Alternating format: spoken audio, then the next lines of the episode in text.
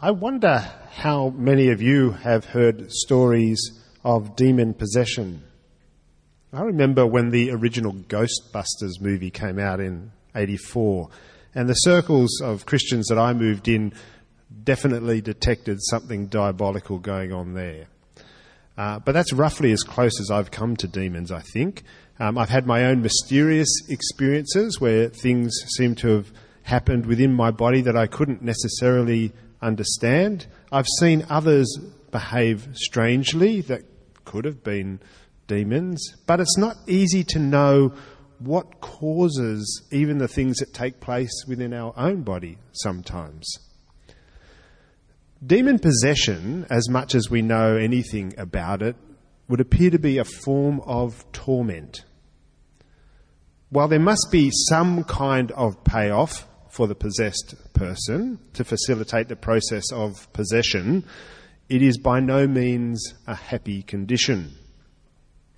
The possessed are usually portrayed as angry and violent. They are no longer in control of themselves. Other personalities or wills are being expressed in and through the possessed person. And these outside wills come from somewhere. Their impact is obviously very traumatic, and they cause the person deep distress. Perhaps the most traumatic and distressing event that can befall anyone is to become the target of community accusation such that the person is condemned and utterly rejected. Community rejection is so distressing because we know without community we are finished.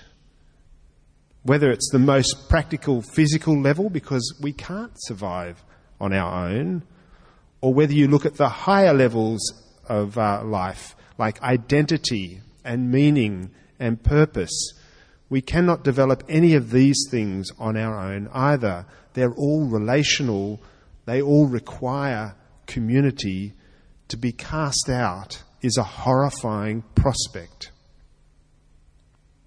It is so horrifying, in fact, that as a last-gasp psychological attempt to be counted with the others, a person may even join with the group that is condemning and rejecting them, because at least in this way, the person can be one with the group, even though the group is condemning them. It's a really interesting psychological thing that's been observed. And so the accusations and condemnations of others become internalized in the condemned person. Now, there are less dramatic examples of this phenomenon. Most people who have ever spent time in the counseling room will have identified, we could call them voices or personality traits of others that they unwittingly have internalized. We commonly have the voices of those who raised us, still directing us long after we've left the households in which we were raised. It was Aristotle who said, "Give me a child until he is seven, and I will show you the man," because he knew the power of the earliest influences on a person's development and life. These voices persist within us, and they can shape the way we navigate the various relationships and circumstances we encounter. You may be interested to know that our word demon comes from the Greek daimon, which is derived from the Greek verb dio, and that means to distribute destinies. So it's very life-shaping stuff. Once a voice is internalized, it's pretty hard to get rid of. It's usually there until we deliberately kick it out or remove it. And this is a bit tricky, because most of the time we're not aware such things are shaping the way we choose our paths. They've become so much part of us as we've grown up, and these voices and influences provide for us the parameters of what we consider allowable. They tell us what to expect from the world. They can even have the power to tell us who we are.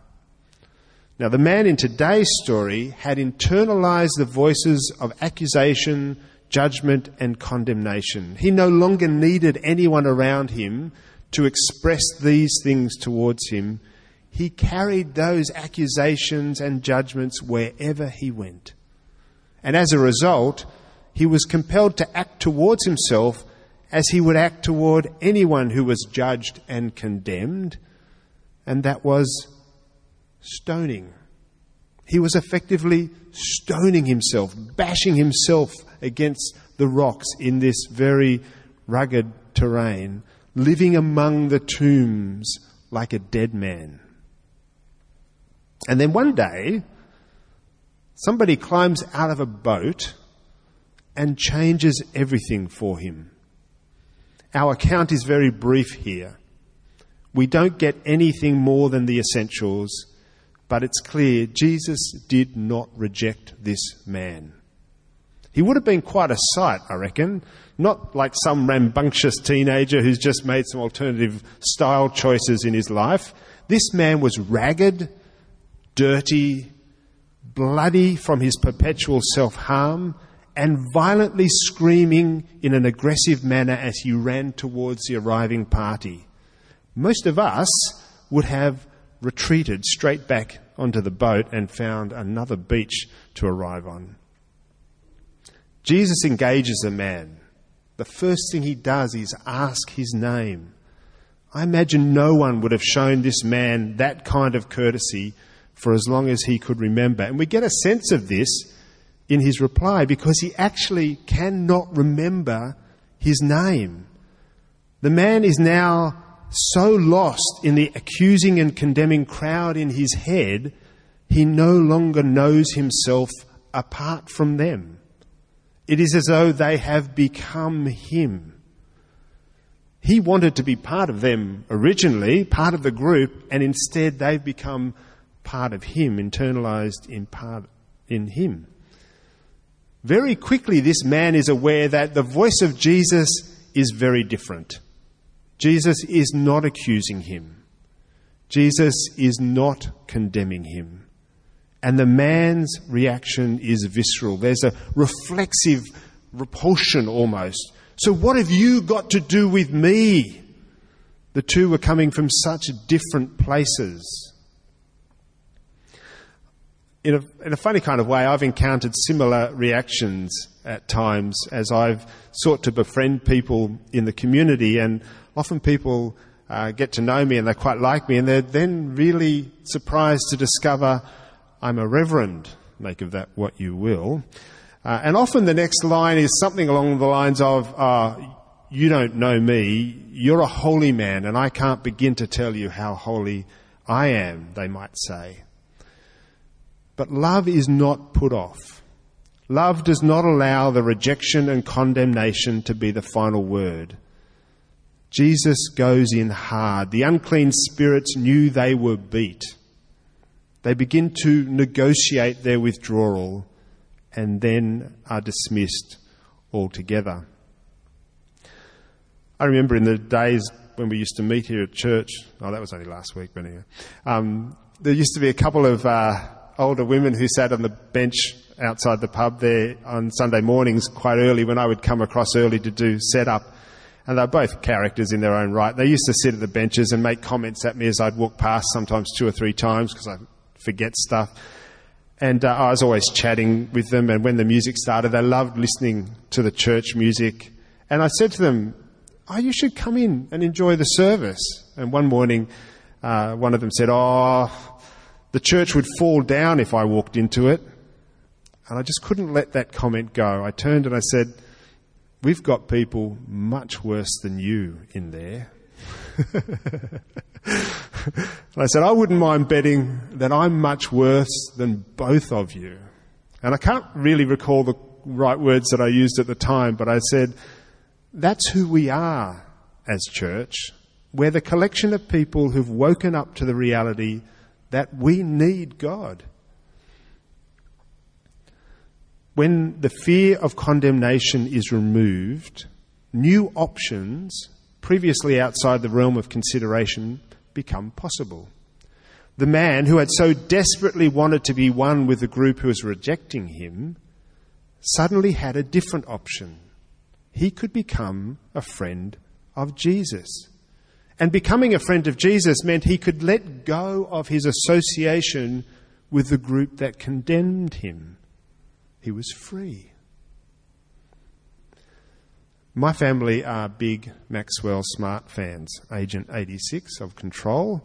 We've watched the whole original series that was made in the sixties, and uh, I also enjoyed the movie that was more recently made. And there's a scene in the movie set in a ballroom uh, with a dance going on where there's a group of very attractive Russian women waiting to dance. And Maxwell Smart approaches this group and asks if one of them would like to dance. There's a pretty woman in the front of the group, and she kind of looks at him mockingly and laughs and goes, you know, go away. Whereupon Max responds that he wasn't actually talking to her. Behind this group of pretty women, there's a very large woman sitting. She's not displaying any hope of being asked to dance. She's hanging around and hiding behind the popular girls because she had no other option. And Max asks her to dance. She's very surprised and a little bit shy, and the pretty girls all scoff and think it's ridiculous, but Max persists. He's not put off. He promises it will be fun. And the pair dance in a stunningly beautiful way together. It's, it's worth seeing. The whole ballroom become entranced with their style, and at the end of the dance, they all applaud. And Max and the women bow and part.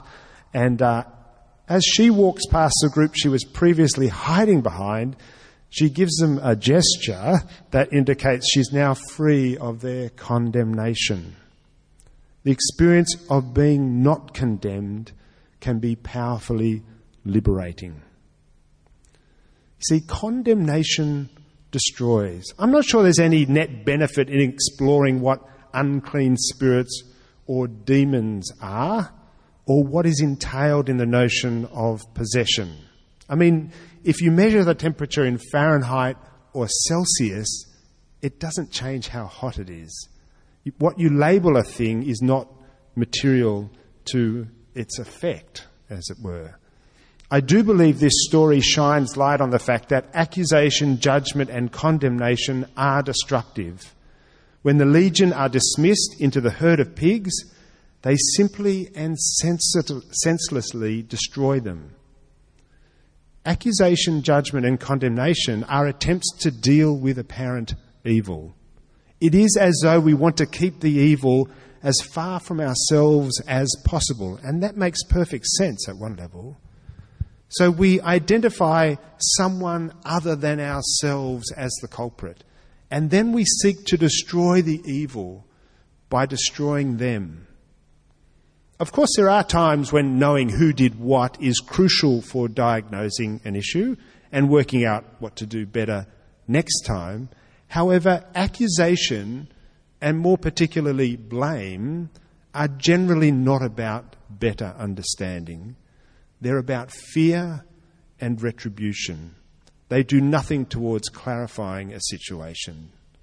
And again, condemn is a word Uh, we get from a Latin root. I'm not sure how to say it. It's condemnar or condemn, condemnare. Greek person, condemnare. Yep. Uh, and this is a combination of com, which is an intensive prefix, and damnare, which is to harm or damage. Accusation, judgment, and condemnation are intended to be destructive. And we might console ourselves that we are destroying evil, but whenever we are destroying anything, we should be very careful. The tragic reality is all manner of heinous acts have been justified by saying they are the will of God.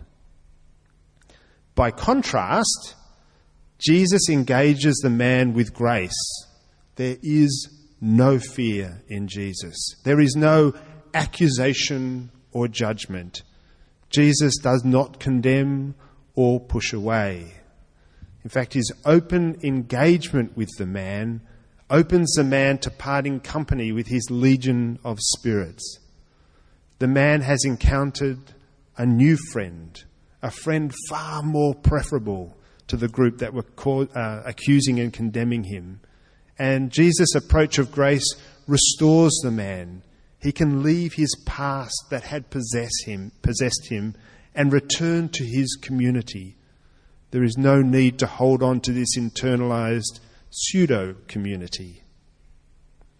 Now, even though this is a profoundly hope-filled story of liberation, there was this herd of innocent pigs that died in the process, and the owners of those pigs and related economic interests, and indeed the community in general, were not particularly thrilled by Jesus' work. I suspect if you asked them straight out, would you swap the herd of pigs for the restoration of this man to his life and community, they probably would have said, no, we'll take our pigs back, thanks. To them, the man was not worth as much as their pigs. There are always vested interests, the beneficiaries of the status quo, and generally that's most of us, and we're happy with the way things are. It's interesting because when the townspeople see the restored man, they get frightened. When this story was told to a community of farmers in Iowa, the farmers were surprised that the townspeople were frightened when they saw Jesus. One farmer stood up and said, no, no, no, the people should have been angry about the loss of their livestock. But it was the change in the spiritual realities that unnerved them, far more than the loss of their assets upset them. So Jesus makes a strategic withdrawal, leaving this man as a living testimony to the life that he brings. A fruitful testimony, it would seem, because a few chapters later in Mark, when Jesus is back in that area, crowds begin to follow him. And that's likely in, due in part to the stories that this man would have told about his encounter with Jesus. Whatever we make of the notion of possession by unclean spirits, we can recognise times when destructive external influences can have an outsized control over a person's behaviour. I can't help but think of the people involved in the Capitol riots in Washington on January sixth. Many of those who behaved aggressively and destructively have now found themselves in court where they've testified to, with words to the effect of, it's like I've woken up after a bad dream and I cannot reconcile my behaviour with who I am. It's as if they were possessed by something other than themselves. And I believe that there, there is truth in their testimony. When incidents like that occur, the temptation is to condemn, whether it's someone else or perhaps even ourselves. And this has the payoff for those who are doing the condemning. They get to feel righteous, but it offers very limited help. If we are hoping for substantive change in a life-giving direction, only forgiveness, grace, and love get us there. That's not to say consequences are removed from actions, but a way beyond mere judgment, condemnation, and expulsion must be found. And Jesus did not balk at extending grace to the condemned. And to this very day, his grace remains the only power that can truly set us free. Let us pray. Lord, we thank you for your amazing grace. You are not frightened or put off. You continue to embrace and welcome and forgive and set free. And so we come to you. We come to you as those who need you, that you might set us free in your glorious grace. Amen.